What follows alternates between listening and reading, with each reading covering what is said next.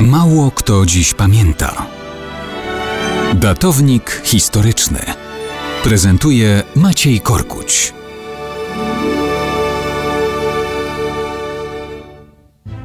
Mało kto dziś pamięta, że 2 marca 1333 roku długi żywot zakończył Władysław, zwany Łokietkiem. Dopiero co obchodziliśmy okrąglutką, bo 700. rocznicę jego koronacji. Cechą Łokietka było uparte dążenie do celu, wyciąganie wniosków z porażek i parcie wbrew przeciwnościom wciąż do przodu.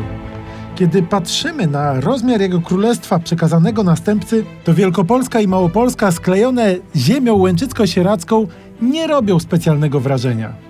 Jednak weźmy pod uwagę, że na progu swej kariery Władysław był, nazwijmy to, mikroksięciem, władającym zaledwie południową częścią niewielkich Kujaw.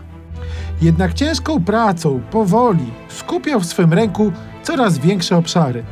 Ambitnie starał się o Małopolskę. Najpierw przegrał rywalizację ze śląskim Henrykiem Probusem. Po jego śmierci konkurował o Kraków z Przemysłem II z Wielkopolski.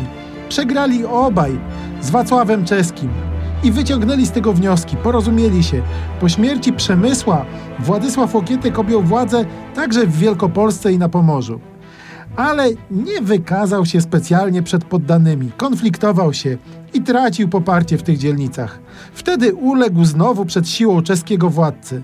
Wygnany z kraju powrócił i przy pomocy węgierskiej, korzystając z mizernych efektów rządów czeskich, wydarł im ziemię sandomierską, stąd sięgnął po Kraków i skupił podobnie w ręku Małopolskę, Pomorze, ziemię łęczycko-sieradzką i Kujawy. I choć krzyżacy podstępnie wydarli mu Pomorze, uzyskał w końcu władzę i w Wielkopolsce, a na koniec królewską koronę. I tak mikroksiążę z południowych Kujaw stał się królem Polski, a reszta, reszty dopełnił jego zdolny syn Kazimierz, zwany później Wielkim.